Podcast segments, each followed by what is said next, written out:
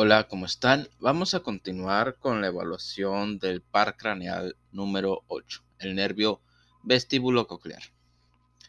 Este nervio sensorial, especializado en la recepción y el equilibrio del sonido, las fibras para la audición se originan en las células ciliadas del órgano de corte. Viajan hacia las células bipolares del ganglio espiral dentro de la cóclea.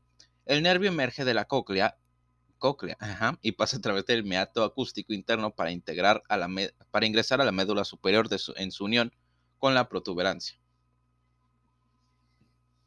Las fibras terminan en los núcleos cocleares ubicados en la protuberancia. Las fibras para el equilibrio se originan en las máculas del utrículo y el, sáculo y en las crestas de las ampollas de los canales semicirculares. Los impulsos viajan a las séculas bipolares del ganglio de Scarpa. El nervio vestibular emerge a través del meato auditivo interno para unirse a las fibras auditivas del canal en el canal facial. el nervio, eh, finalmente ingresa, el nervio finalmente ingresa al tronco del encéfalo en la unión pontomedular y se retransmite en el núcleo vestibular. Examen auditivo. Audiencia. Pruebe un oído a la vez. Una prueba simple implicaría bloquear el oído contralateral con un dedo y susurrar números en el oído ipsilateral. Se pueden usar números como el 68 para probar el tono alto y siempre el tono bajo. El susurro debe realizarse al final de la respiración a una distancia de 60 centímetros para estandarizar el examen. Ah, si se observa algún déficit, se realizan las pruebas de Rine y Weber. Prueba de Rine.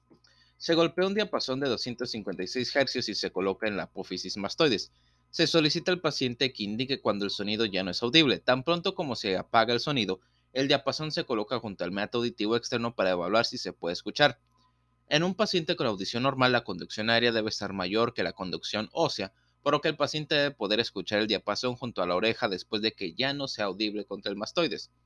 Con sordera conductiva, el paciente no podrá oír el diapasón cuando se mueva junto al meato auditivo externo.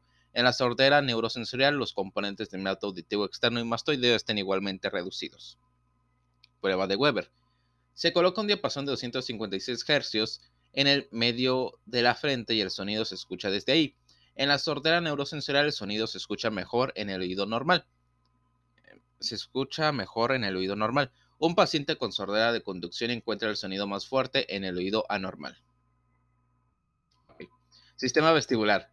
Es difícil realizar un examen de cabecera del sistema vestibular. Este sistema se puede evaluar de forma indirecta sin realizar pruebas especializadas como la maniobra de Halpic, evaluando la marcha del paciente y buscando nistagmus.